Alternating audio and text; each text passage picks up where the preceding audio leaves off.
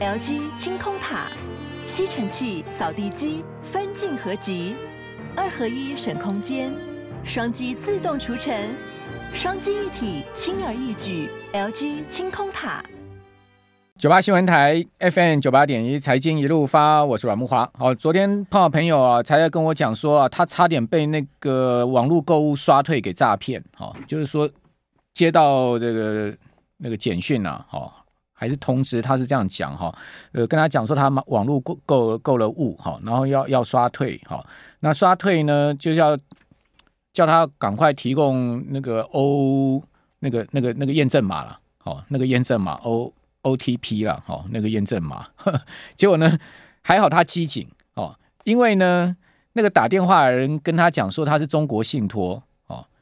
然后呢，他本身呢是中国信托退休的员工，那他就说，那你过三分钟再打来，然后他就打给他的同事，立立马求证说，哎，你们那什么呃相关的人员是在那个哪个办公室吗？在什么地点？因为他新年问了他一下，哦，就套他的话，结果呢，他就知道他是诈骗了，哦，现在很可怕啊，所以。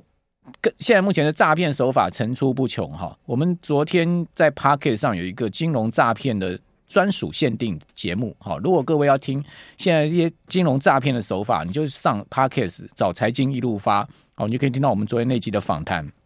哦是全全部都在讲金融诈骗哦。我这个朋友啊，也真的运气不好哦，他居然呢，他跟我讲说，他居然呢这个。他应可能是网购吧，结果他的账号被盗了。好，他账号被盗了呢，又变变成是金融诈骗集集团利用的这个账号，结果呢就有钱汇到有有人假借他的这个账呃身份啊，去在网络上开了一些这个我我也应该不是银行账户了，反正就是开一些账户，就有有这个受害者的钱汇进去，因此他还要到两个警察局哦去做笔录，还要上法院哦，结果后来法官当然知道他是。他也是被害人，好，也也就还他清白了。可是你看，平白无故去跑警察局，哦，还跑法院，真的是有够倒霉的。亲身经历，哈，呃，这些金融诈骗的手法太多了，哈。我们刚节目前一段，鹏哥也有播那个新闻了，哦，那个金融诈骗的那个案例，哈。啊，真的是太可怕哈！那也提醒大家要注意自己的金钱流向哈，汇款不要乱汇。然后，呃，可以上网去听我们的 Podcast 哈，我们财经一路发的节目呢哈，每天都会把我们的最新内容上传到 Podcast 上。我们的我们在 Pocket 上面的名字就叫财经一路发。好，那请各位呢上去啊。哦，帮我们点个五颗星，好，同时呢，帮我们推荐给您的朋友吧，强化一下我们的地位。好，财经一路发，谢谢各位的支持，拜托拜托，好像候选人是好啊。今天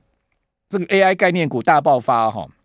台股呢上涨了一百三十二点，扣掉十八点十八块钱台积电的上涨，基本上大盘是没涨了。哦，贵买指是下跌，好，跌了呃零点二八趴，好，那。呃，对不起，贵买指是下跌了零点一五趴，盘中最多是跌零点二八趴，好，那最多呢也涨过这个零点五六 percent 哈，所以呢上下差距大概差不多零点八左右吧哈，但是中场是收跌了百分之零点五，可见中小型股票都没涨到哈，呃，都涨这个台积电呐哈，然后世芯哦创意啦，好一些电子五哥相关的广达啦、伟创这些大型股了哈，就是资金都往这个辉达概念股。这个簇拥了哈，那辉达概念股到底有什么样的利头呢？就是第一季辉达的财报公布之后，盘后股价大涨嘛，哈，所以我们今天先就这个话题来请教富兰克林投顾的资深协理梁佩玲。好，佩玲在我们的节目线上哈，佩玲你好，慕驊，各位听众朋友、观众朋友，大家好。说辉达盘后股价大涨，增加两千亿市值啊，这是这涨了二十八趴。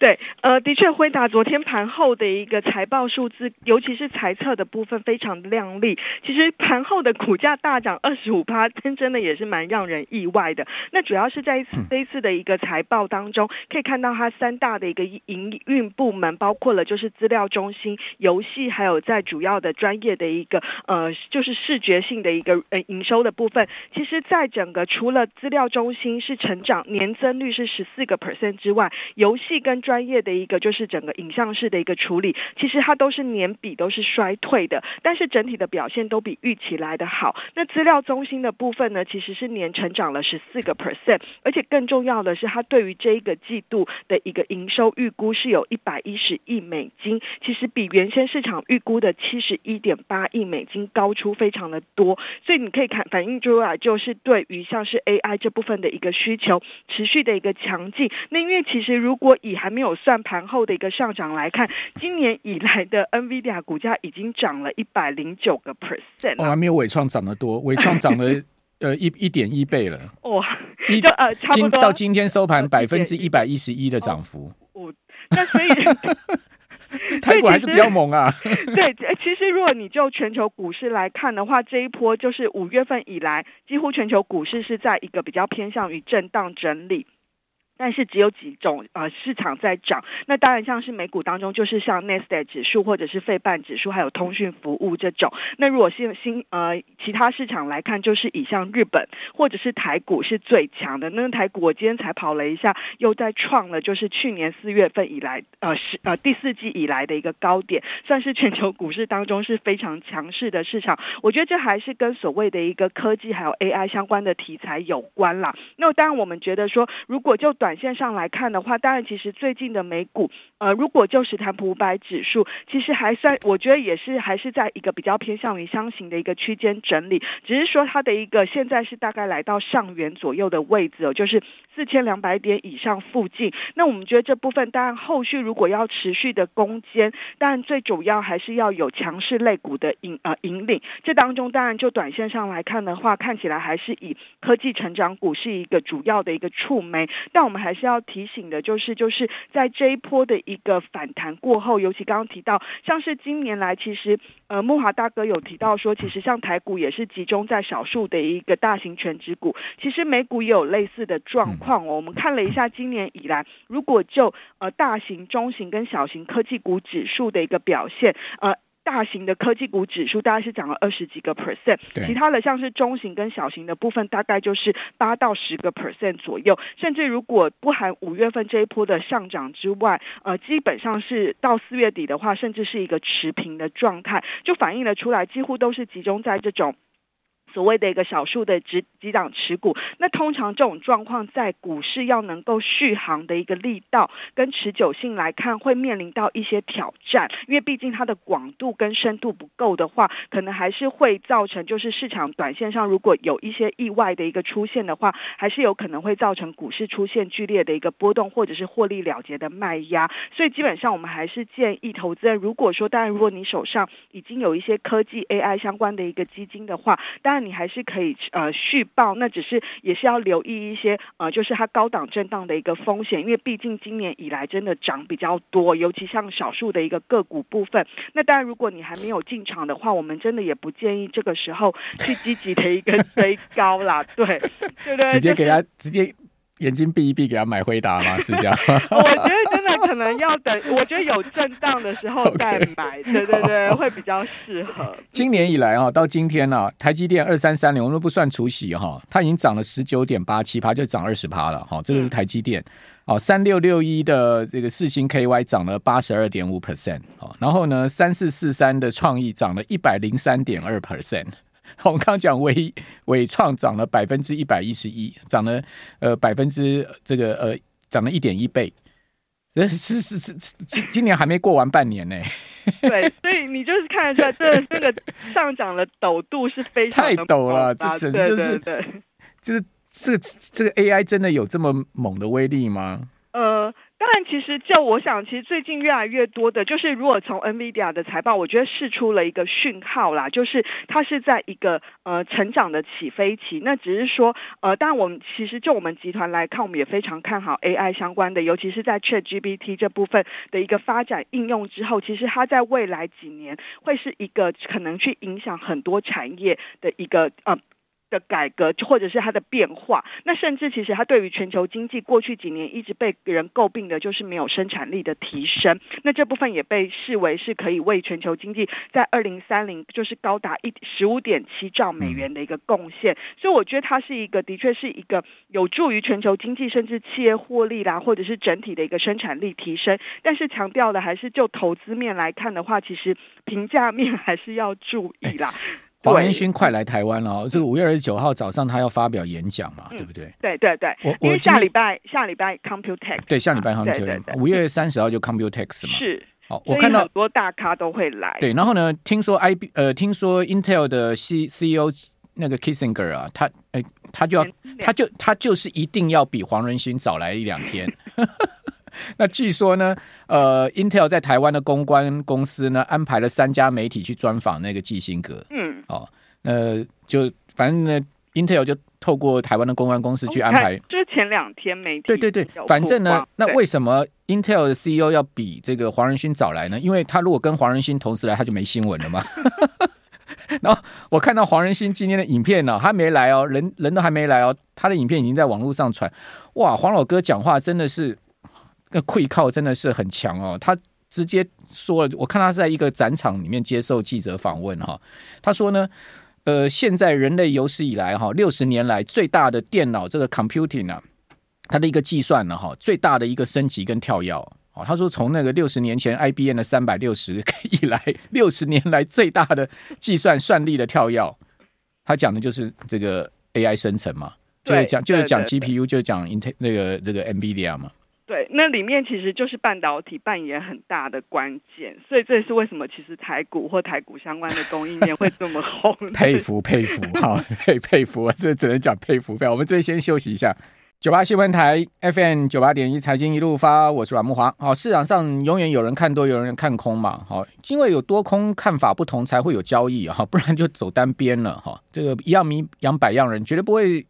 所有人都看法同样的哈，这这才是会造成交易哦。我也觉得这就是呃这个世界好玩的地方哈。如果每一个人的意志哈、想法哈，然后我们的脑袋啊、思维路线都是一样的话，那我们就不是就机器人了吗？是不是？那很可怕哎哦。你你信奉在统一教条之下，或者是说一个意识形态的话，那真的很可怕哎。哦，那就走走走极端了。金融市场绝对不会是这样子。哦，所以有人同一时间看多，有人同一时间看空，那绝对是正常的。好，那自己刚刚听众朋友在留言板上提说，呃，本来想去放空，还好没有去空，不然今天被火车撞到。我觉得现在要空哦，你要空的话哈，你手上一定要有多多头部位的。比如说你期货选择权，如果你做空的话，你其实现货一定要有多头部位哈，你绝对不能做单边呢。哦，现在现在金融操作很少在做单边，比如说最近自营商的操作就很有意思了嘛。为什么狂拉台积电？很简单，谁在买？都是法人在买。为什么法人在买？散户有几个人在买？可能不多哦，都法人在买。为什么他们买台积电？台积电我们拉十八块，哦，收在五百四十三波段新高。很简单，因为外资各呃呃自营商有上万口的大台的空仓，那是价值四百亿、三四百亿的部位，诶，三四百亿的部位，大家上期交所的网站去看，你就可以看到了。那么大的呃空仓部位。当他空了那么多期货，他同样的现货一定要拉上去，他才能补掉期货的亏损嘛。他在做一个我们昨天节目也要讲的这个套利的交易嘛。好，他去呃做呃所谓这个正价差的一个套利交易嘛，就是这样的一个意思。好，所以当你看到期货大拉的时候，同时呢一定是拉台积电这些大型的权值股。所以贵贵买指为什么收盘会下跌？哦，原因很简单，就是这样子。中小型股票就没有人照顾了，对不对？好，好，那我们继续来请教富兰克林投顾的资深协梁佩玲哈。那佩玲刚刚谈到了这个 AI 概念，那呃，德国出来第一季 GDP 是衰退了这个百分之零点三，去年第四季德国 GDP 衰退百分之零点五，已经连两季衰退。好，另外呢，德国五月制造业 PMI 初值四十二点九，很烂了哈，这创下二零二零年五月来的新低，由疫情以来的新低。但同时呢，德国的通货膨胀率呢超过七趴。好，另外呢，德国五月份的 ifo 商业景气指数也终止了连续六个月的上升。哇，这欧洲经济的火车头动力的来源已经完全没动力了。佩玲，嗯。对，的确，其实如果就欧洲来看的话，因为其实现在全世界走的都是制造业比较弱，然后服务业比较强的状态。那如果以欧洲来看的话，也是类似的情况。那因为德国又是以制造中心为呃为主，所以这部分当然还是会受到相对比较大的一个压力。另外一个，当然我觉得最近其实如果你就今年以来，其实欧洲股市的表现算是不错，因为主要还是在于就是去年大家本来过度担心，因为天然气价格高涨的能源危机。有可能会让欧洲的一个经济陷入衰退，但虽然说木华大哥刚刚提到的德国的最近的数字不好，但是就整体来看，其实欧洲今年来的经济表现算不错。其实主要还是反映就是有两大利多，第一个就是在于呃天然气价格去年其实是没有预期，就是有出现一些回落，没有预期来的那么的一个紧张。第二个当然还是在于中国的部分，那因为中国先前的经济有一些回温，其实对于欧洲经济来看，像是一些精品类股。